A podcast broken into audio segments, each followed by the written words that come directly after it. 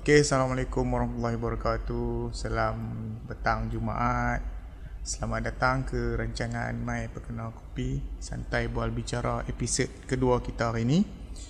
Okey, My Perkenal Kopi adalah rancangan di mana kita akan mengupas ke topik-topik umum di lokaliti Kubang Pasu, mempromosi daerah Kubang Pasu, menunjuk ketokohan pondok Kubang Pasu serta berkongsi pengalaman serta ilmu baharu daripada perbincangan kita Rancangan ini bersiaran langsung dari Pusat Internet Changlun, Kedah Darul Aman di halaman media sosial Facebook My Perkenal Kopi, Pusat Internet Changlun DG dan menarik di Kubang Pasu.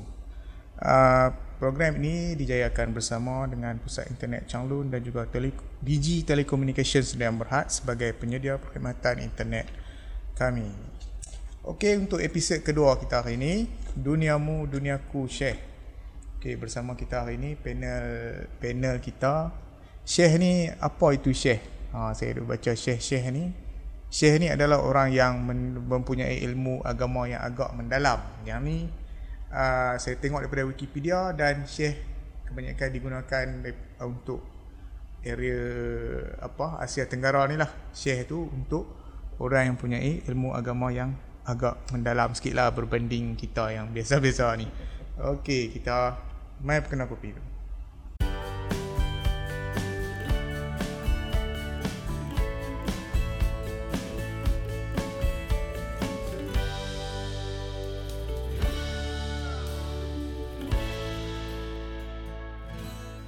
Bersama kita Muhammad Fadlan Aiman Muhammad Fazi. Ya, saya.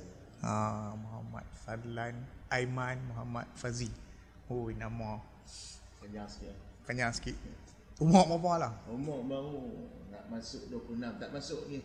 Baru nak masuk 26. Bulan 9 ni insya-Allah. Tahun 93. Ya saya. Oh, memang tahun 90-an tu nama semua canggih-canggih ya. Ha, dia nak naik nama panjang-panjang. Okey, uh, panggil apa? Fadlan. Panggil Fadlan saya. Fadlan, Ustaz Fadlan no. Ya, ya. Ustaz lah.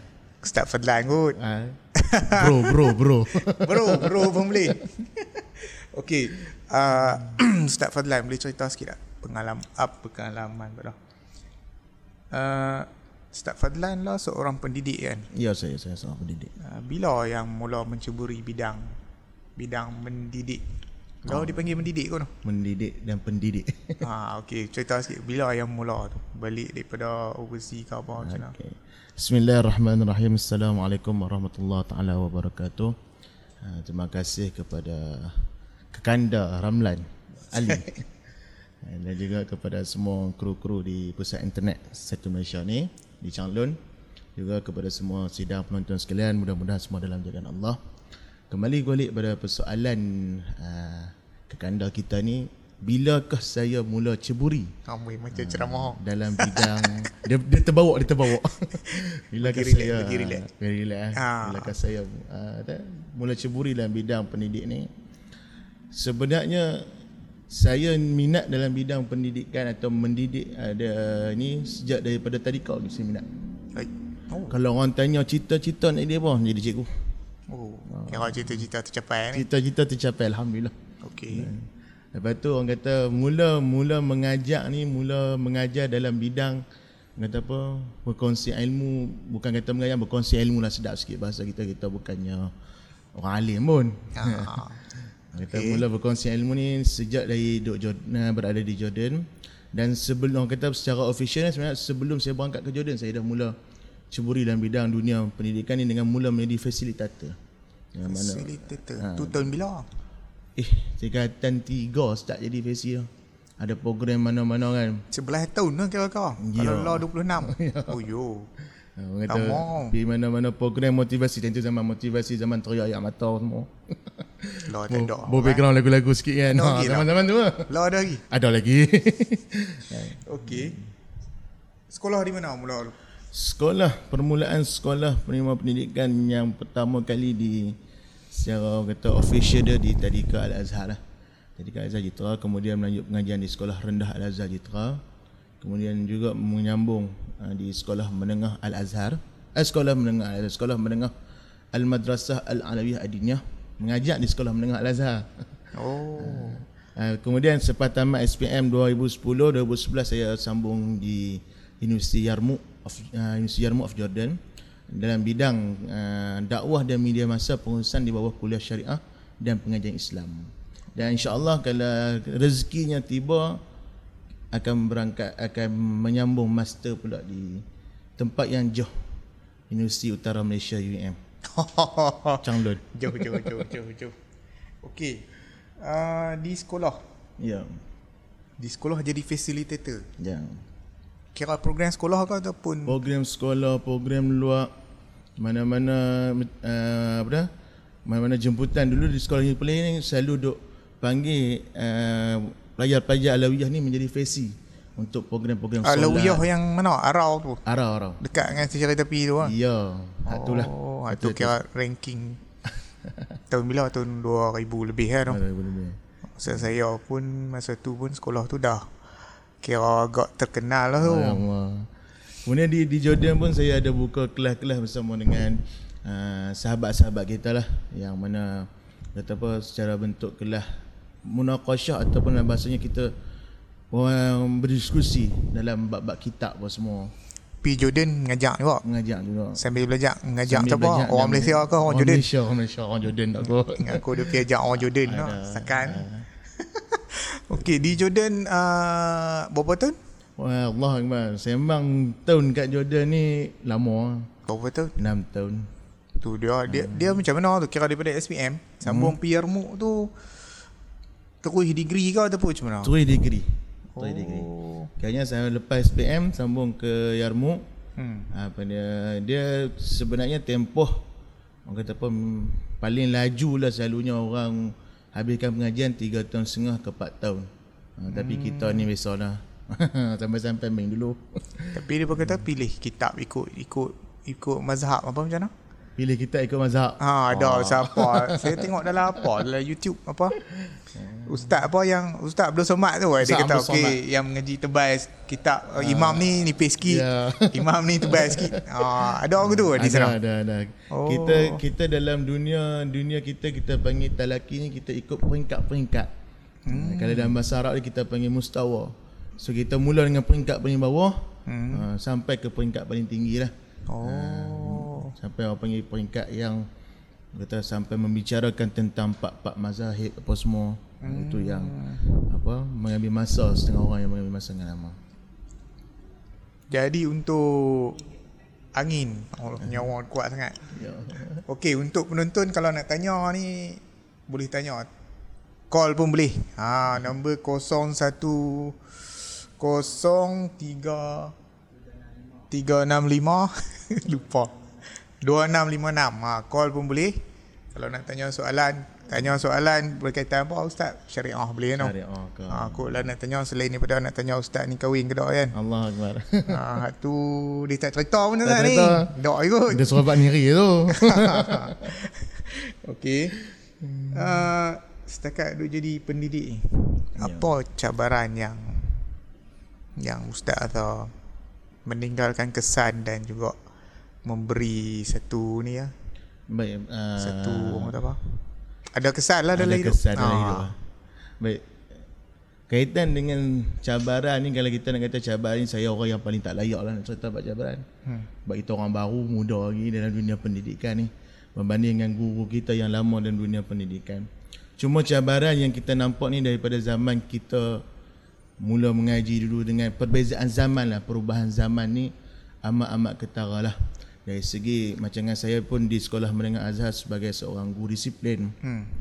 pada memang kita tengok cabaran-cabaran ada untuk kita handle untuk kita atasi masalah-masalah disiplin pelajar ni hmm. macam orang kata apa setiap orang kata setiap zaman ni berbeza-beza dia punya dia punya uh, pentarbihan dia pendidikan dia seperti mana kata Sayyidina Ali hmm. karamallahu wajhah wa radhiyallahu anhu wa alaihi salam Sayyidina Ali kata apa didiklah anakmu ni mengikut zaman macam dengan zaman saya lain dia cara guru kita didik zaman Abang Ramlan lain cara guru mendidik Hmm. Betul? Zaman saya di Berlin tu pun kira boleh terima lagi. Oh, boleh terima lagi macam Ah. zaman saya kalau kena rotan dengan cikgu balik abang kat mak lagi kena balun lagi.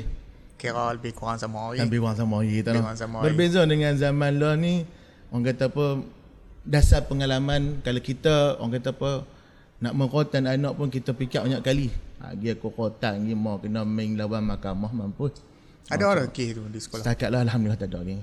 Cuma cuma kita berdasarkan pengalaman tu ah, kata apa kadang-kadang ada macam sampai nak mengisu dengan polis apa semua tu kita terpaksa atasi lah agar benda ni tak berlaku ngapanya kita hanya nak nak jaga nama sekolah nak jaga nama baik keluarga ni kita kena pandai lah untuk orang kata apa selesaikan masalah secara baik Tengok no, kalau jadi kes macam tu dia secara tak langsung ke depan esok macam contoh Ish hang lah no, hak lima tahun dulu cikgu apa masuk TV apa semua jadi Ah, benda tu ya. benda tu memang lah mak pak saya nampak ah, aku menang ego apa semua Ya, tapi dari segi betul. kesan dekat budak tu ada kot no. betul Kadang cikgu-cikgu di sekolah pun fikir ah, benda-benda lagu tu sama no. Nah, ya. Macam kita tengok kes baru-baru ni yang mana kita, guru pukul pelajar sampai jadi isu mahkamah. Hmm. Dan itu sepatutnya kalau kita boleh atasi dengan secara yang kata apa? secara yang rasional, secara yang baik. Hmm. Benda tak perlu pun sampai kepada isu mahkamah, sampai isu polis. Walaupun kita kalau kita bincang itu memang hak. Itu memang hak tetapi orang kata apa? Masing-masing kita perlu jagalah antara satu sama lain.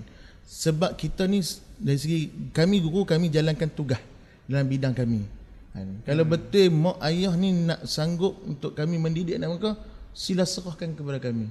Kan? So hmm. kami pula sebagai seorang guru pun perlu jaga juga batas-batas kita sebagai seorang guru. Ha, macam itulah orang kata apa cabaran dalam dunia mengajak zaman lah ni berbeza dengan apa dia dunia dulu. Join PIBG ke? PIBG. Aktif PIBG? Kalau Setakat lah belum lagi lah. Kalau boleh tak mau lah. tak PIBG sekolah ada. Malu lagi. Kita uh, tajuan dalam- lagi. Belum mesyuarat lagi. Saya duk pergi kat lah mesyuarat Ha. PIBG tu tapi banyak tak tahu lah pengalaman saya lah kan kalau macam orang lain pengalaman dia lain kan Hmm. Ya, ada setengah betul. tu pergi mesyuarat PIBG kena setengah tu dia offer hadiah cabutan betuah mak pak pergi kira hak cabutan betuah lah dia tak kira apa lain kan Ha, jadi macam isu-isu setengah isu tu jadi macam lupa tu Ya. kan jadi macam bila cikgu highlight Hmm. berkaitan anak lompat pagar apa semua Yalah. Yalah. tahu. Cuma ada certain-certain case tu kadang kita cerita pasal cikgu pun kadang saya saya bukan nak kata lah Yalah. ada juga adik-adik je cikgu kan. Ya, ya. Tapi saya kalau tanya dah kita duduk dalam tajuk ni kan. Ya, ya, ya. Cikgu ni perlu tak ada roh sebagai cikgu ataupun ada setengah ni kalau saya tanya pendapat Ya. Ustaz Fadlan ada tak cikgu yang tak ada roh cikgu saya tanya betul.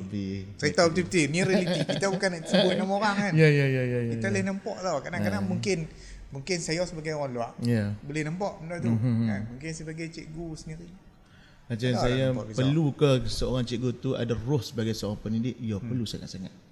Perlu sangat-sangat. Sebab kalau dia tak ada roh sebagai seorang yang mendidik, Hmm. sebagai seorang pendidik, macam mana dia nak bimbing anak-anak murid dia ni ke arah yang kebenaran? Hmm. Walaupun lah ni famous dengan cerita berbual apa-apa kebenaran ke apa. Ha, Kita kan cerita bab tu. Tetapi orang kata apa, kita nak bimbing anak-anak kita ni, anak-anak didik kita ni dengan akhlak yang betul. Hmm. Itu matlamatnya. Sebab apa? Saya menjadi pendidik ni saya pegang pada hadis Nabi, satu hadis Nabi yang cukup masyhur. Hmm. Ha, mutafaqun alaih. Nabi kata apa? Khairun nas anfa'ahum lin nas.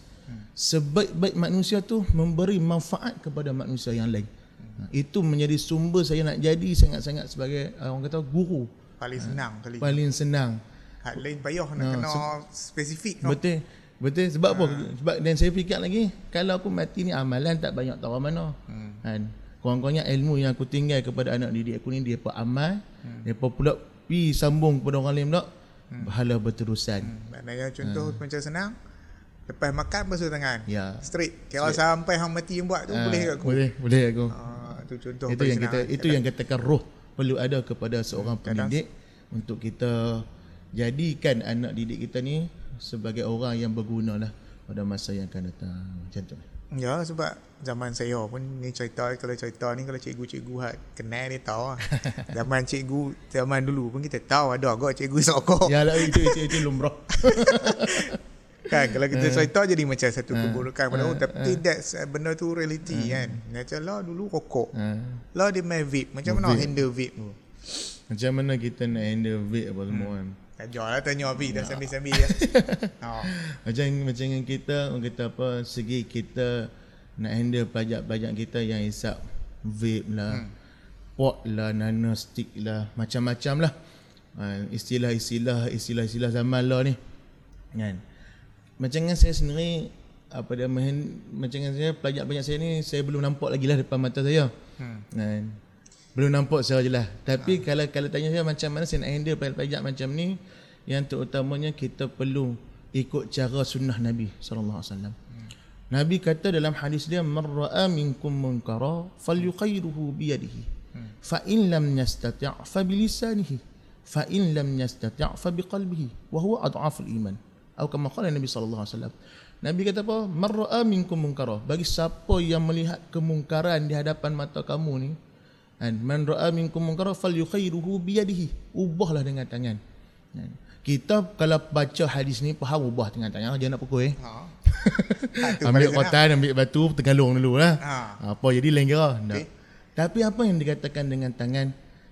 Tangan kita ni boleh memberi manfaat bermacam-macam. Ambil dia, bimbing dia, bagi nasihat kat dia. Kan? Kita uh, bagi tunjuk ajar melalui apa yang dikatakan oleh Nabi kaitan dengan ubah dengan tangan. Kemudian Nabi kata lagi fa in lam yastata' kalau tak mampu kan fa in lam yastata' fa uh, man ra'a minkum munkara falyukhairuhu bi yadihi fa in lam yastata' fa eh, fa in lam yastata' fa bi lisani ubahlah dengan kata-kata nasihat dia dengan hikmah dia ha, sampaikan fa in lam yastata' fa bi qalbihi kalau kamu tak mampu habis tak mampu sangat dengan tangan tak jalan dengan mulut tak jalan maka kata nabi ubahlah dengan hati maksudnya ubah dengan hati ni apa kita doa kepada Allah Taala agar budak ni satu hari dia akan berubah Kan? Ha, berdoa sebab apa? Kita dah tak mampu dah. Yang nak mengubah dia ni bukan kita. Okay. Kuasa ubah nak ubah tak ubah ni adalah kerja Allah Taala. Okay. Ha tu yang penting. Kan? Itu pun kena terima hakikat tu. Ha tu pun kena terima hakikat. Cuma dia selalunya kalau ubah jadi elok, ah ha. saya. macam kan ubah tahu tahu tak bagi elok, ah ha, boleh. boleh. Ha. macam macam abalan kata tadi. Ada cikgu yang isap okok, ada yang cikgu isap abik apa semua tu. Hmm. Tapi cikgu tu melarang macam mana pula? Ha, mungkin kita husnuzon dia melarang anak murid dia jangan isap okok sedangkan cikgu tu isap okok dia tak mahu jadi jangan diri dia aku. Ha, maknanya ha. hang aku jahat dah. Aku jahat dah. Aku tak mahu jadi jahat jangan aku. Ha, ha macam tu. Dia macam tu. Okey. Uh, apa pencapaian yang terkini yang dirasakan tercapai lah selain daripada cita-cita dah jadi guru tu. Allah selain Allah. daripada guru tu macam saya tengok dalam Facebook tu bawa hmm. budak pi macam mana baru ni pi mana? Pi kita pi ke ke Johanan uh, sukan sekolah-sekolah bawah musleh hmm. uh, di Tanjung Malim. Hmm. Pencapaian sukan kita alhamdulillah walaupun tahun ni jatuh sikit berbanding dengan tahun lepas. Hmm. Tahun lepas kita uh, saya difahamkan dapat nombor 2 daripada keseluruhan sekolah. Lebih kurang 20 sekolah tahun ni kita jatuh ke tangga nombor 11. Tu pun bagi saya rasa pencapaian sebab tahun ni kita bawa orang baru. Oh. Uh, atlet-atlet lama ni kita just bagi sokongan saja. Maknanya sekolah tu kalau kita duk tahu sekolah agama ha. sukan ni tak ah, apa ah, dunia ni. dunia ha, kita jadi kita imbangkan. Oh, okay. kita imbangkan antara dunia dan akhirat. Itu kepentingan. Penting benda ni untuk orang kata zaman dah ni. Orang kata asyik sekolah agama buka kitab baca Quran hak tu hak tu je. Hmm. usrah ke apa ke hak tu ya tak. Saya sendiri tak tahu. Kalau kata azhar saya tak tak tahulah kalau kata tak kenal ustaz saya pun tak tahu. Ish kalau agama punya ada pertandingan sukan ada, antara mereka ada, ada, kita oh, ada. Sebab kita ada tahu sekolah biasa macam zaman hmm. dulu. Sekolah apa dia yang ada masa tu? Sekolah Meleleh. Sekolah apa? Ada Hasanah kan? Ada Hasanah. Lepas tu sekolah apa TTBC? Uh, eh, tak ingat kau itu semua. Ah, apa lupa lah. Ha, tu, tu pun sekolah menengah. Sekolah, sekolah rendah ni baru sangat lah. Yeah. Start, start sekolah hmm. rendah ni kan. Dia start sekolah menengah. Sekolah menengah. Sekolah menengah. Nazar. Memang start start sekolah menengah. Start start sekolah menengah pagi pagi. Asal asal kata mendidik ni dari pondok, pondok Darul Mustafa. Oh. Ha, tu official dia punya hak mula-mula cikgu. Oh, di sekolah di apa? Di Tanjung Kapok. Tanjung Kapok lah. Apa sekolah? Sekolah Ustaz Mustafa tu Ustaz lah. Mustafa, Ustaz Hafiz Mustafa Lubis. Oh. Dari situ permulaan dia mendidik. Jadi pendidik di situ. Hmm. Secara official lah secara ya, official ni banyak career nama. development kan Allah. ha, ada nama career cikgu nak pi nak mengembangkan career ada offer lebih sikit ha, tapi ya biasalah tu kan tapi saya masih lagi berkhidmat di Darul Mustafa masih lagi masih lagi oh ke kelas hadis hari Senin malam hmm. so pengalaman manis dan pahit. Oh, Kalau ada. sangat baik dalam dunia pendidikan ni. Ya. Pengalaman mana? Setakat yang kerja ni lah kita tak payah Hmm. cerita daripada sekolah sebab yang tu dia pengalaman di sekolah Ya. ha, ni contoh sepanjang jadi pendidik tu Pengalaman manis ni kalau kita nak cerita ni cukup banyak lah. Kan? Antara dia kita bila kita tengok anak-anak didik kita ni berjaya. hmm. Ha. Sebab antara satu saya kata dekat anak-anak saya anak-anak noh tengok macam muda tapi bahasa kena anak-anak. Bila saya kata kat, uh, kepada pelajar ni bagi ustaz A plus ke A minus ke A solid ke bukan satu kebanggaan tu ustaz. Hmm. Cuma bagi ustaz sebab kalau satu ukuran yang kata kamu berjaya hmm. bila kamu naik universiti lagi kalau kamu tak dapat A maksudnya kegagalan bagi ustaz. Hmm, hmm, hmm. So apa yang penting bagi saya apa apabila saya tengok anak-anak kita ni bila habis belajar di sekolah menengah Azhar sambung di universiti-universiti tempatan ataupun luar negara masih membawa nama Islam depa tu. Masih membawa akhlak Islam depa. Jangan tahun lepas saya pesan dekat pelbagai SPM saya, saya kata apa? A untuk subjek ustaz bukan hadiah. Yang penting ustaz nak adalah menjadi anak yang soleh. Itu kebanggaan yang patut ustaz orang kata apa war-warkan kepada kepada orang. Ha, nanti bila kamu berjaya kan boleh ustaz claim. Oh ni anak murid saya. oh ha, tu kita punya kenangan manis. Bila kata kenangan baik pula ni ha, terutamanya tahun ni lah. Tahun ni saya diberi amanah oleh sekolah untuk menjadi ketua warden hmm. pada awal tahun tu. Tapi saya ambil keputusan berhenti pada bulan 6 kan saya bawa dengan sebab nak sambung master. oh okey lah bukan. Ha. sebab lain lah memang Itu sebab pertama lah Sebab kedua tu uh, Kata apa Kita nak cari masa jugalah Untuk ni Untuk Betul, kita betul. dengan family sebab seorang kan Ha. esok dah ada bini esok payah pula Payah lagi payah ha. Nak kena baik Sebab bila kita, kita Berjangan saya pikat Bila time jadi warden tu Masa diberikan kepada Pelajar ni lebih kepada Okay, Lebih kepada dengan jaga. family lagi So kita imbangkan balik lah ha, okey Mungkin Ustaz. cadangan lepas ni warden bagi kontrak 6 bulan 6 bulan jadi ya. okey Ustaz sekejap lagi kita sambung segmen Boleh. kedua okey map kena kopi Okey, kembali kita ke segmen kedua. Okey, mengaji di Jordan. Ya saya. Jordan ni mana saya om tak nak pergi. Ada orang macam KLCC ke apa. Hai. Dia punya lifestyle. Lifestyle. Ya. Baik, bismillahirrahmanirrahim kita kembali balik. Uh, Jordan salah satu negara yang mana wujudnya selepas Perang Dunia Kedua. Selepas mana krisis antara kerajaan ataupun raja ketika itu kita panggil Raja Arab hmm. yang mana ada persisihan pendapat dengan Turki Osmaniyah Hmm. yang mana menyebabkan ada komplot nah, kom- Kalah. ha, kalah Okey.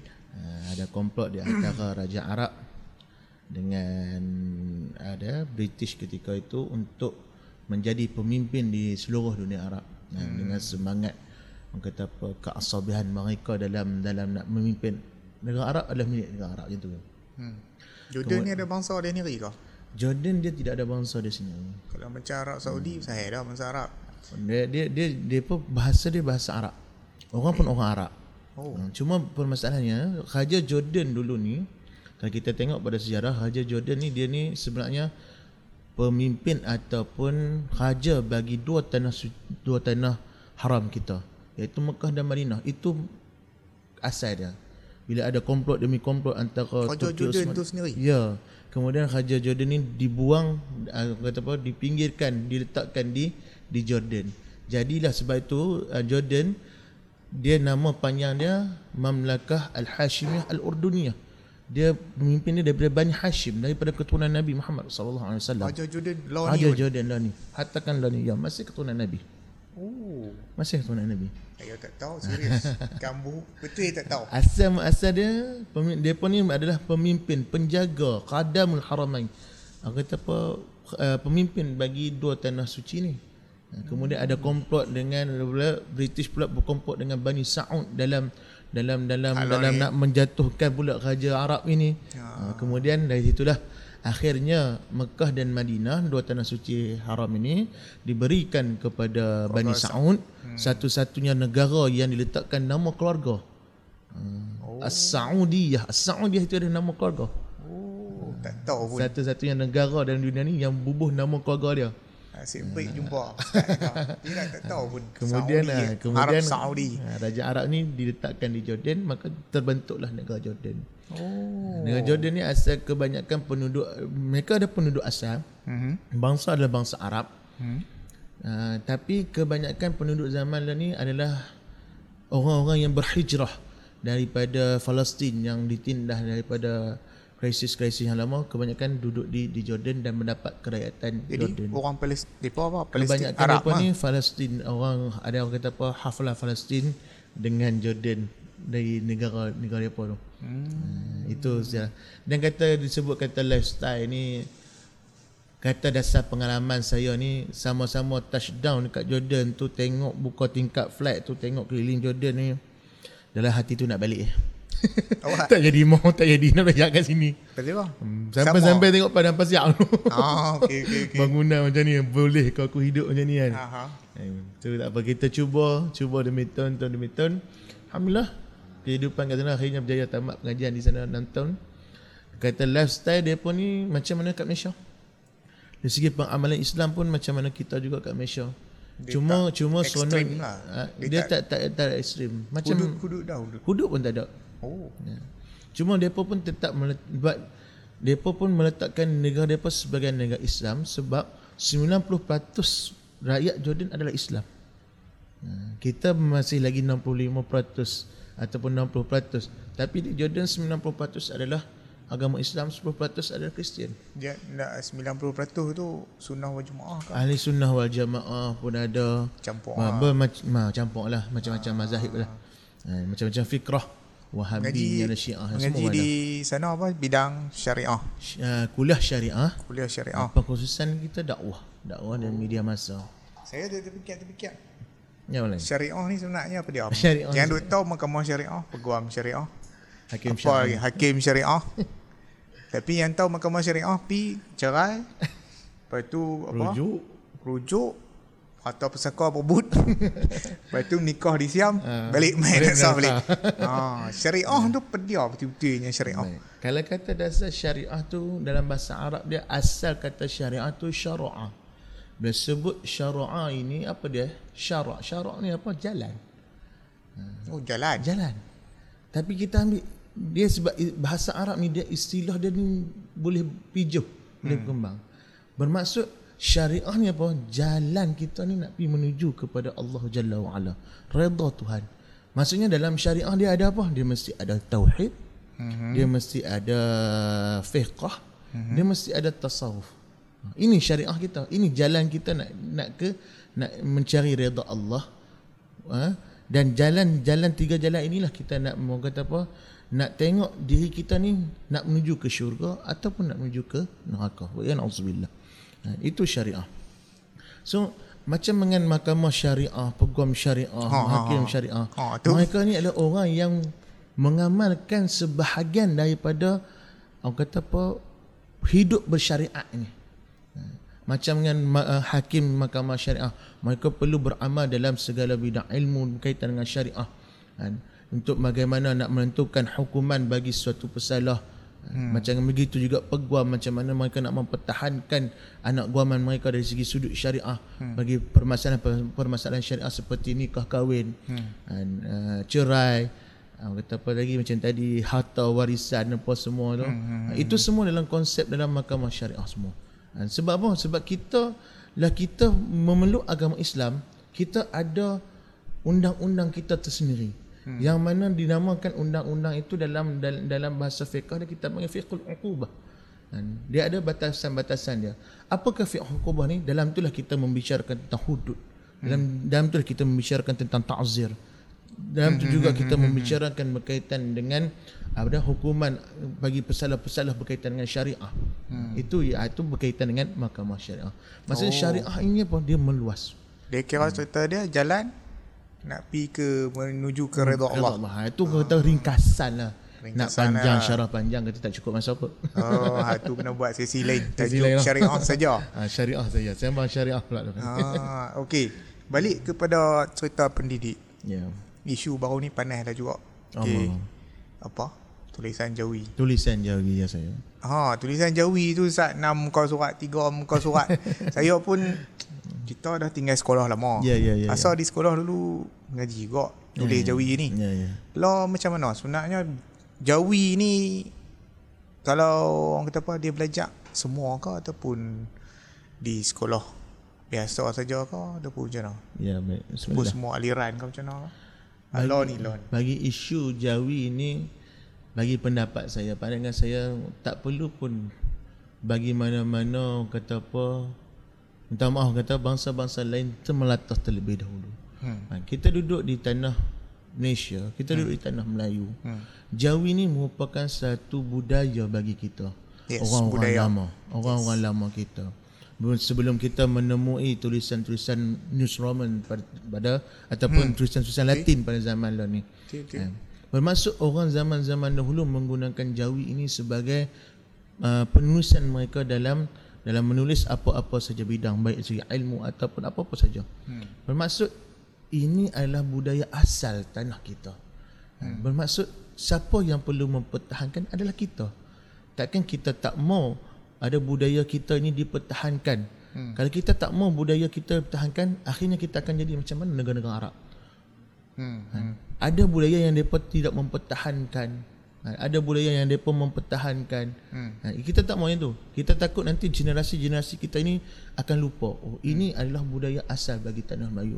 Dia bukan cerita agama, dia, Dia bukan cerita agama. Dia saja. bukan cerita. Dia dia tulis tulisan macam dengan tulisan Cina, tulisan India. sama tetap boleh tulis Lim Chong Eng ke apa. Boleh, boleh, boleh. Tulis pakai Jawi boleh juga kan? McDonald pun tulis dalam bahasa Arab. Ha, kau no. ha, McDonald ada tulis dalam bahasa Arab. Boleh. Jadi lo lo di sekolah macam mana? Di sekolah bagi kita kalau kalau cadangan itu yang dibawakan oleh kerajaan bagi kita kita akan sokong serta parta. Hmm. Sebab apa bagi saya saya kata bila dulu yang sekolah saya di waktu saya terima pendidikan di sekolah rendah Azhar kami ada subjek khas Hmm. iaitu penulisan Jawi dan khat.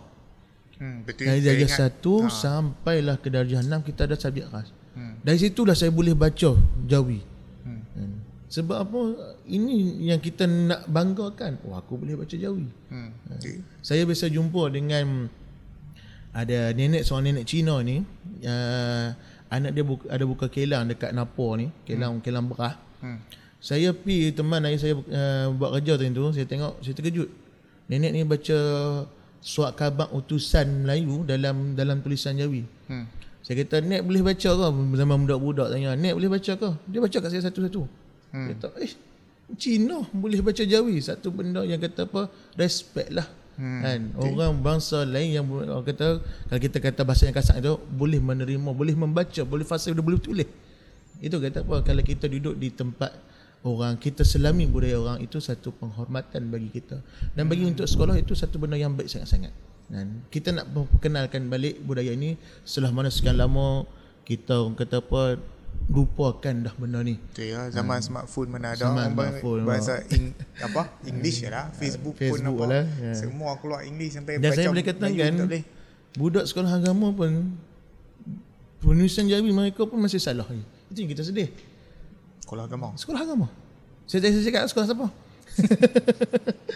Satu baru ha. Ha, kita tak mau sampai sampaikan orang kita, bangsa kita sendiri, kebudayaan kita sendiri dah dilupakan macam tu. Ha. Dan kita boleh tahu Jawi pula ada dua. Hmm. Jawi dengan penulisan lama dengan Jawi penulisan baru. Ha, keledai, keladi. Ha, Saya keledai, biasa- keladi. saya bisa bisa tu ustaz main kau sebut apa jangan makan keladi. Jangan makan keladi. Ya. Orang heran, "Weh, keladi sedap. Macam tu juga orang kata apa. Uh, maka berjalan-jalanlah mereka di atas bom. Pasal apa kena jalan atas bom? Ha, Rupanya bumi. ha betul betul betul. betul. Itu satu kata apa satu tarikan budaya itu kita hebatnya Jawi ni sehingga kan orang luar pun mengambil apa dia Jawi ini sebagai satu tesis yang hebat. Kawan kami di Universiti Azhar ada uh, guru kepada guru kami sini-sini kami dulu uh, menceritakan kepada kami bahwasanya ada seorang penuntut Malaysia kita buat PhD dalam bidang pembandingan penulisan Jawi dan Arab. Hmm. Hmm. Dia pun takut kata Jawi ni ada penulisan agama Islam. No, bukan agama Islam. Hmm. Hmm. Cuma persamaan antara tulisan Arab dengan Jawi. Hmm. Sampai orang buat PhD. Pasal apa sama. Ha. Bagaimana sama apa yang membezakan antara tulisan Jawi dan juga tulisan bagi tulisan Arab. Khat ini pula maksud dia khat ini bukan khat ini ada seni. Seni tulisan. Ha, dia pecah pula cabang rot raqaah lah macam kufi tak kufi lah. Ni sebenarnya dia macam macam tulisan Kesenian ha. Khat ni pula kesenian. Tu yang cerita budaya dengan Jawi agama. ni budaya. Ha, macam tu. Kebudayaan Kadang kita. ada baru ni kau pun panas juga. Cerita jangan komen pasal agama ini adalah budaya. So benda-benda tu ha, kalau kita faham daripada situ maknanya benda tu sebenarnya tak ada masalah. Saya lah. kata kata, kata Bak Jawi ni saya pernah pergi waktu pergi umrah tahun 2012. Hmm. Dan uh, kami pergi ziarah uh, keturunan atau keturunan almarhum Tuan Guru Harundin dengan Hasan Din hmm. kat Mekah. Yang mana masih lagi keturunan mereka atau adik-beradik mereka yang berada di di Mekah menjadi karyatan di sana. Bila kami pergi ziarah uh, ke keluarga mereka ni, soalan pertama bila kami duduk dah orang Melayu dah tak pernah jumpa orang Melayu ni lama. Dia jadi seronok ah. Soalan pertama yang keluar, macam mana dengan tanah Jawi sekarang? Bermaksud Jawi tu nisbah kepada siapa? Nisbah kepada Malaysia kita sendiri. Bermaksud orang lama-lama dulu kita panggil dengan tanah Melayu tapi orang lama lagi dia panggil tanah Jawi. Merujuk kepada apa? Itulah nama kita. Itulah kata apa gambaran untuk kita orang Malaysia pada zaman lah ni perlu tahu asal usul kita. Maksudnya tanah Jawi ni bukan salah satu benda yang perlu diperheboh-hebohkan lah.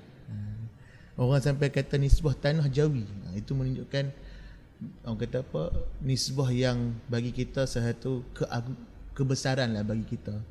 Maknanya pada ustaz tak ada masalah pun. Tak ada masalah. Saya pun sebenarnya teringin nak belajar. Tengok macam orang kata apa lah macam lah apa orang kata apa tahun 2019 2018 ni kan uh, negara China antara kuasa ekonomi Ya, dunia. tapi sayang dulu tak ngaji bahasa Cina kan kita tak asal pun kata ish aku ngaji bahasa Cina untuk apa naknya benda tu di, boleh guna Ya. bukannya satu Betul, masalah pun betul. tak ada tapi ada lah dulu sentimen orang tua-tua dulu zaman tu tu orang saya apa hang ngaji bahasa Cina kan pergi dulu pergi masa tu sebenarnya tak ada masalah pun Macam macam macam macam dengan kita dululah malah mengaji bahasa orang putih. Hmm.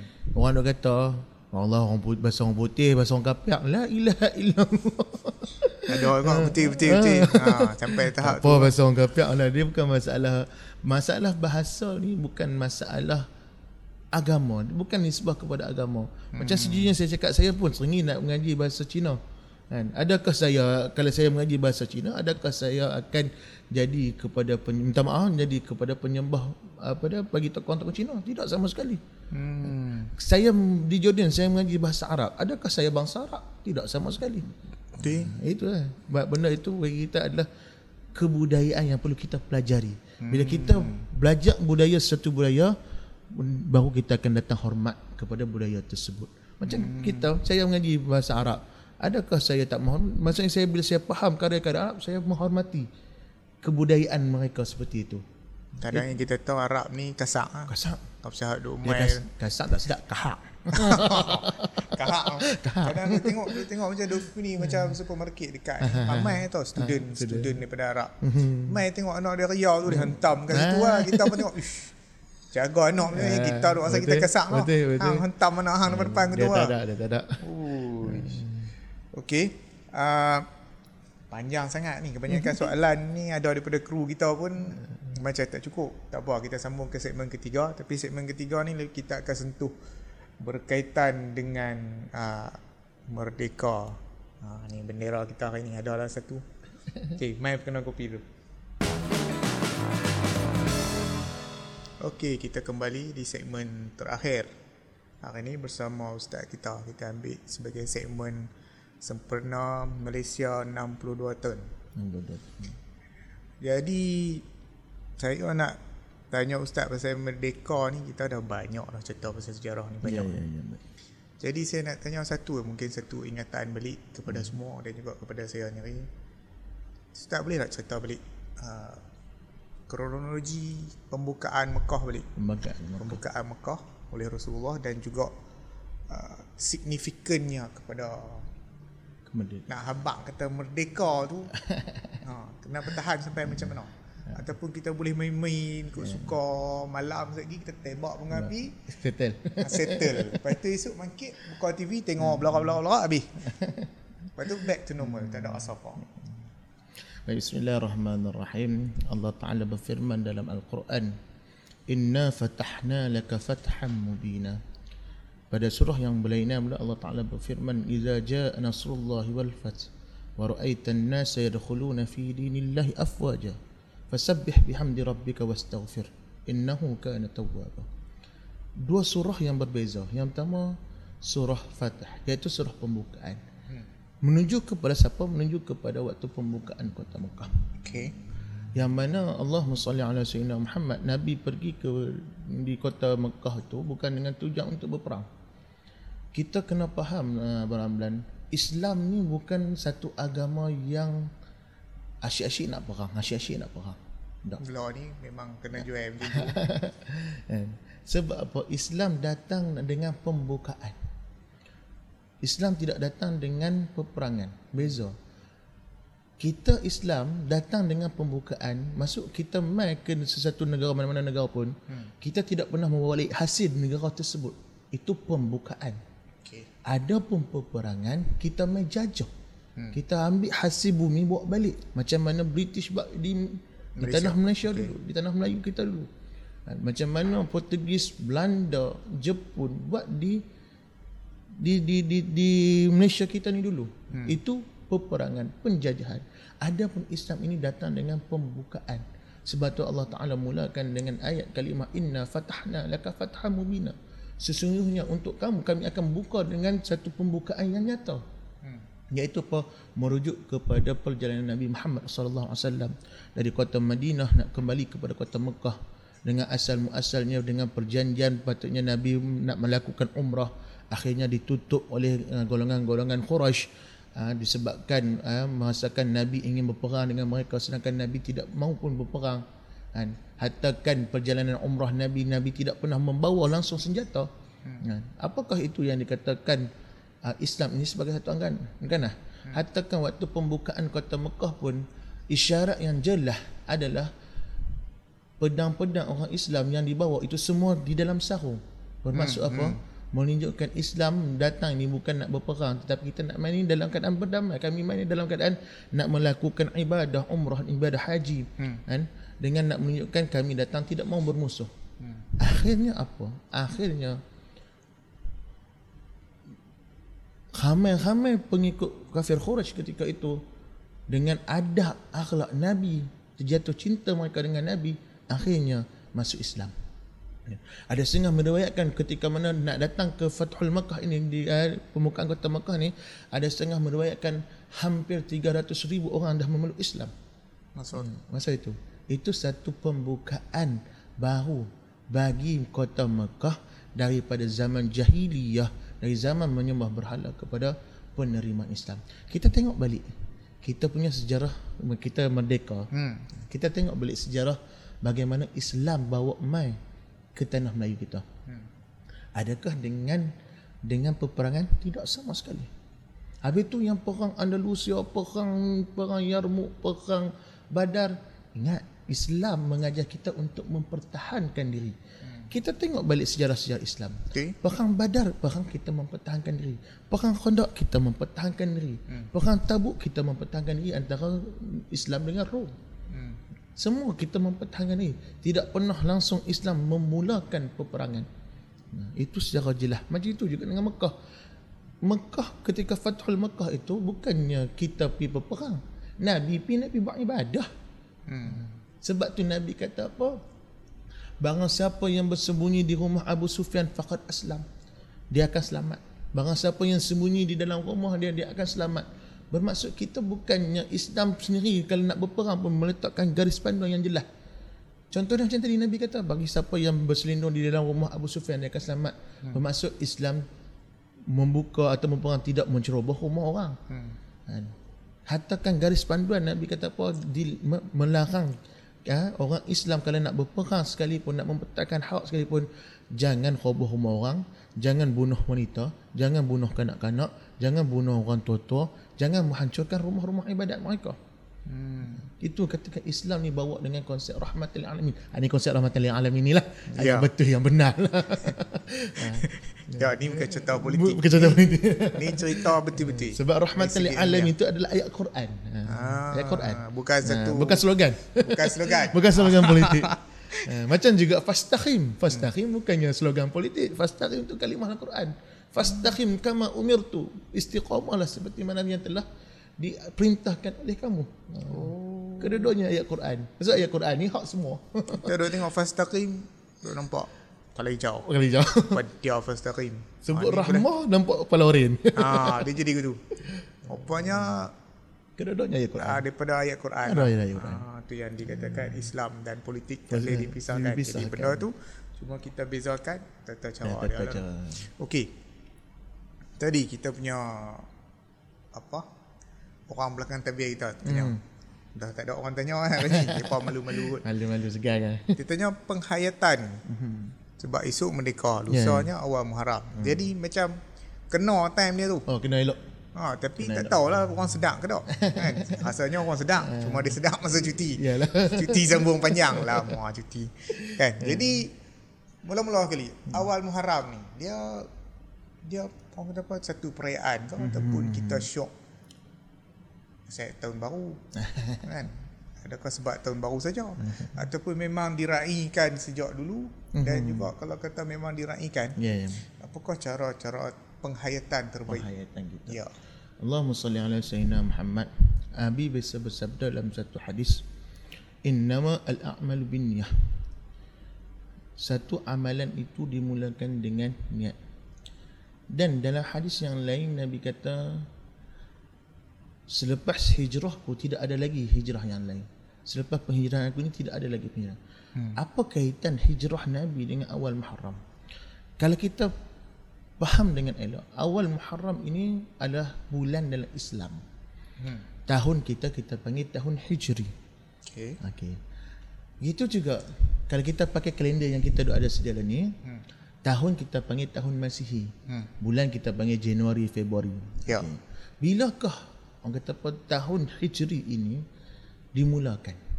Mengikut uh, karya-karya para ulama alim kita, tahun Hijri ini dimulakan pada zaman pemerintahan Sayyidina Umar Al-Khattab radhiyallahu anhu.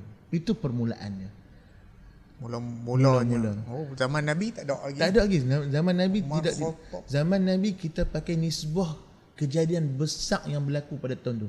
Contohnya Allahumma salli ala sayyidina Muhammad Nabi dilahirkan pada tahun gajah. Okay. Okay, sebab apa dinisbahkan sebagai tahun gajah? Di tahun itulah peristiwa gajah Arbaha eh, eh, nak menyerang eh, kota suci Mekah. Hmm. Tu itu ah, itu nisbah kepada tahun gajah. Hmm. Begitu juga waktu Isra dan Mi'raj kita panggil nama sebagai nama tahun kesedihan. Isra wa Mi'raj. Perjalanan Nabi dari kota Mekah ke, ke kota Baitul Maqdis daripada Baitul Maqdis naik ke Sidratul Muntaha, kita panggil itu tahun-tahun kesedihan. Sebab apa? Tahun di mana meninggalnya isteri Nabi yang tercinta dan meninggalnya bapa saudara Nabi yang Nabi kasih iaitu Abi Talib. Oh. Sebab nisbah kepada nisbah pada tahun. Maka hijrah ini nisbah kepada siapa? Tahun Nabi mula berhijrah daripada kota Mekah ke kota Madinah. Adanya jadi backdated nah kau. Ya. Jadi mula-mula kalau tak tahu saya sendiri memang tak tahu. Kalau ustaz saya ingat-ingat ustaz bila? Bila? Yang dia jadi mulakan tahun tu. Menjadi mulakan tahun waktu pemerintahan Sayyidina Umar. Oh. Waktu pemerintahan pemerintahan Sayyidina Umar lah berlakunya ada di sebab zaman Sayyidina Umar kita faham kita punya Islam dah serebak hampir 2 per 3 dunia.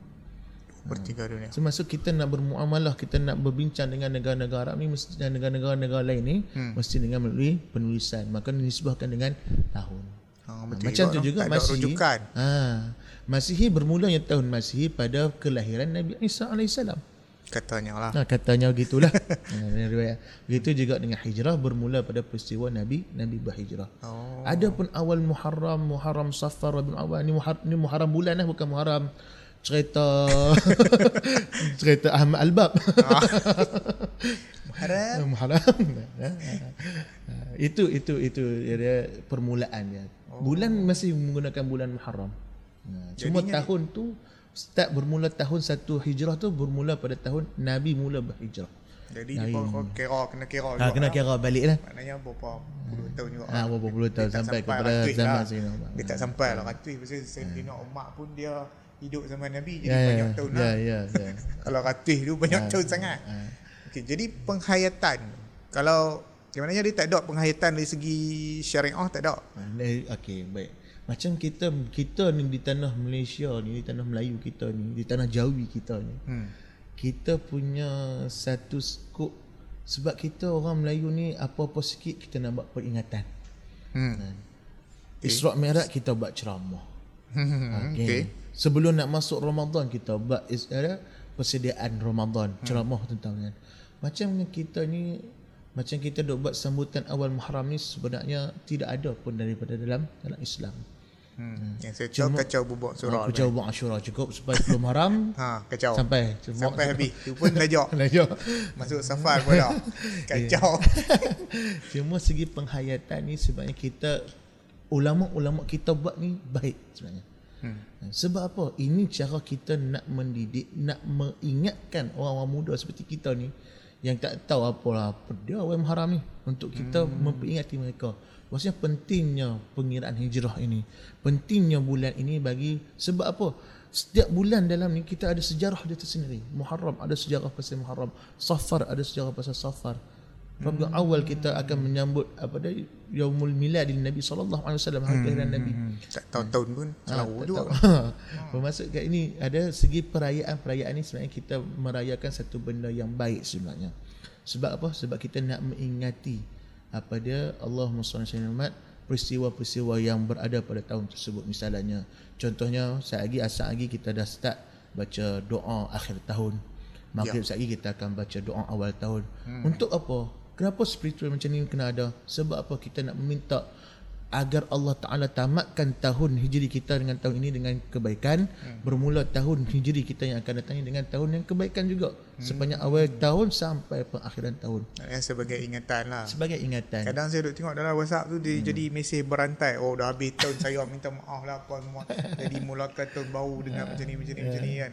Jadi benda tu sebagai satu budaya yang baik Yang lah. baik sangat-sangat. Bukan yang kita nak kata sebagai ada je tu kategori orang kata bid'ah benar-benar. Ikut lah. ada ada Ada. ada Dia buat baik dapat pahala kan. Ha. kita cuma ingat lagu tu kita kan. kita pakai kaedah umum ataupun kaedah yang paling ringan bagi kita al aslu kul asya ibahah hmm. setiap suatu asal benda ini ada semuanya harus melainkan bila datangnya pengharaman daripada Allah Taala ataupun daripada Nabi. Dan bermaksud kita buat awal Muharram kita buat apa? Kita solat, baca Yasin ke minta kebaikan, berdoa. Apakah benda itu salah? Tidak sama sekali. Haram ke? Tidak sama sekali. Maksudnya haruslah. Maksudnya benda benda tu niat kita untuk Niat kita. kebaikan. Sebab tu pada permulaan tadi saya baca innama al-a'malu binniyah. Setiap permulaan itu dimulakan dengan niat. Dan pada hadis yang sama juga Nabi kata apa faman kana hijratuhu ila Allah wa rasulihi bagi siapa yang berhijrah kerana Allah dan rasulnya fa hijratuhu ila Allah wa rasulihi dan dia berhijrah kerana Allah dan rasulnya wa man hijratuhu ila dunya au imrah kalau dia ni berhijrah kerana dunia ataupun kerana seorang perempuan fa hijrah ilahu maka dia akan berhijrah dengan sebab tu sebab tu asas kita ni kita nak sambut awal Muharram ni atas ni apa Hmm. Kalau niat kita nak bermaksiat, maka maksiat yang kita dapat. Kalau kita niat untuk ketakawan, takarrub mendekatkan diri kepada Allah, kita dapat takarrub dengan dengan Allah Taala. Hmm. Itu hadis Nabi cukup jelas. Dengan dikatakan innama al-a'malu binniyah pada permulaan. Macam tu juga pada macam mana kita kita nak menghayati ada perjalanan awal awal Muharram kita ini kata Nabi Muhammad sallallahu alaihi wasallam uh, al-muslimu man saliman al-muslimuna min lisanihi wa yadihi. Bahagialah seorang muslim itu kepada muslim yang lain daripada segi lisan dia dan dari segi tangan dia al-muslimu man saliman al-muslimuna min lisani wa yadihi Kan? bagi siapa dan pada akhir hadis yang, yang Nabi kata bagi siapa yang berhijrah maka berhijrahlah kerana kerana dengan kebaikan. Sebab apa? Bila kita mulakan tahun kita ni mulakan dengan kebaikan Haji nak minta. Hmm. bahagiakan saudara muslim kita ni dengan kebahagiaan yang terbaik seperti apa? Jangan menyakiti hati dia dengan lisan kita. Jangan menyakiti hati saudara kita ini yang Islam ini dengan segi tangan yakni kekuasaan pemerintahan sebagai skop kepimpinan. Hmm. jangan sakiti kita. Kalau betul kita membawa dengan kerahmatan seperti mana sifat Nabi Muhammad SAW jaga orang kita ni ataupun saudara-saudara kita ni dengan baik-baik. Seperti mana hadis yang Nabi minta tadi al-muslimu man saliman al-muslimuna min lisanihi wa yadihi itu yang dikatakan oleh baginda Nabi hmm. untuk hijrah kita apa hijrah ni maksud hijrah ni perubahan Hmm, nak ubah jadi lebih baik lah. lebih baik Ha, tengok sat yang masa tengok law 528 punya kalau cerita pasal benda yang baik-baik ni insyaallah lah. Kita punya ni kan. Jadi masa pun kita sebenarnya kita set sejam ya set eh. oh Allah akbar ya Allah tak apa Tapi syok eh kalau kira, kalau kira ni 2 jam pun tak habis ni. Aduh. Dia suruh panggil lain tu. Masanya kena panggil Dia lain suruh ni. panggil lain. Ha, tapi tak apalah. Untuk mengakhiri Ustaz, kita Hmm. bagi kita bagi Ustaz Hmm. nak mengakhiri nak sampaikan salam kemerdekaan Allah ke, Allah. sampai nak awal Muharram ke, nak promote pasal sekolah ke, Allah boleh semua. Boleh semua nak? Sebab cerita ni kita nak cerita kebaikan. Okey. Ha, sempena tahun baru kita cerita pasal kebaikan. Ya, Bismillahirrahmanirrahim. Ah, Terima kasih kepada Abang Ramlan. Kalau kita tengok segi konsep kita, uh, kemerdekaan ini pun salah satu penting dalam Islam. Ustaz boleh Ah, fokus. boleh fokus. Ah, Ha, hari ni memang fokus. straight. Okey, sebenarnya merdeka ni adalah satu pen, salah satu benda yang penting dalam Islam. Uh, juga untuk diri kita bila kita sebut merdeka ini adalah maksudnya kebebasan. Allah SWT Muhammad Nabi uh, Allah Taala berfirman dalam Al-Quran walaqad zarra'na li jahannam katsiran minal minal jinni wal ins banyaknya penghuni-penghuni dalam neraka jahanam ini adalah daripada kalangan jin dan manusia. Tapi siapakah golongan ini? Allazi la, allazi al- fi qulubihim la yaqiluna biha mereka ni ada hati tapi tidak pernah menggunakan hati mereka tidak pernah berfikir Ah, lahum fi lahum fi uzun la ah, la ya- ah, la yabsiruna biha mereka ni ada mata tapi tidak melihat. Walahum a'yunun la yasma'una biha mereka ni ada telinga tapi tidak pernah mendengar. Ulaika ka'al an'am Allah Taala bandingkan orang-orang macam ni seperti binatang. Balhum adal malah lebih teruk pada binatang. Dengan semangat kemerdekaan yang kita ada pada 62 tahun ini sebenarnya 62 tahun kita merdeka bebaskan kata ulama bebaskan diri kita ini daripada perkara-perkara jahiliah di dalam agama kita. Dan bebaskan diri kita ini daripada semangat permusuhan yang disebabkan dengan politik ataupun apa-apa saja yang menyebabkan musuh. Sebab surah Nabi adalah kita mensejahterakan antara persaudaraan kita sesama kita. Maka dengan semangat uh, kemerdekaan yang kita ada ni ah mudah-mudahan kita meminta kepada Allah Subhanahu wa taala menjadi sebuah negara yang baldatun tayyibah wa rabbul ghafur iaitu negeri yang baik dan diampuni oleh Allah. Sebab bila negeri kita menjadi baik negara kita menjadi baik maka Allah taala akan menurunkan rahmatnya untuk negara kita. Ayuh kembalikan semangat kesatuan kita semangat kenegaraan kita. Bukan sahaja dengan apa bukan sahaja dengan semangat politik yang kita selalu wawarkan tapi akhirnya akan menyelesaikan. Kembalikan. Apa-apa pun pe, pecanggahan kita ini ingat kata Nabi Muhammad sallallahu alaihi wasallam al khilafur rahmah. Perbezaan itu adalah rahmat. Tapi kita kena handlekan bagaimana rahmat yang kita nak agar persisihan kita perbezaan kita itu membawa persepakatan untuk kita. Dan insya-Allah Ha, mudah-mudahan nanti Allah Taala panjangkan umur kita semua dalam beribadat. Sebab tahun ni jadi cantik ni. Merdeka Awal awal Muharram. Muharram. Bebas masuk tahun baru. Ha, nampak? Ni bukan teori konspirasi ke apa ni. Kita tak sedap. Kalau tak kita tanya. tak sedap. Ha. Mudah-mudahan Allah Taala menjadikan perjalanan hidup kita ni bahagia dunia dan akhirat. Aku lihaza wa astaghfirullahal azim li wa lakum. Assalamualaikum warahmatullahi taala wabarakatuh. Okey, Waalaikumsalam warahmatullahi. Terima kasih kepada Ustaz Muhammad Fadlan Ya. Aiman. Ha.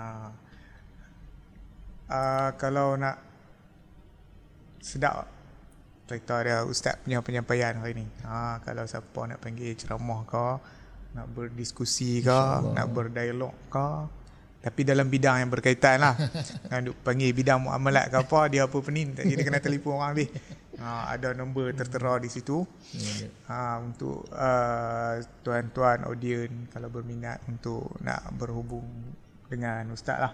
InsyaAllah. Okey, untuk mengakhiri rancangan kita Duniamu Duniaku Syekh hari ini episod di petang Jumaat. First time ni kita Ya. buat belah petang. Nah, terima kasih kepada penaja kita Pusat Internet Changlun, Digi Telecommunications Sdn Berhad, Creative Century Sdn Berhad, Suruhanjaya Komunikasi Multimedia Malaysia SKMM. Uh, itu saja penaja kita. Kalau ada siapa lagi nak taja tu boleh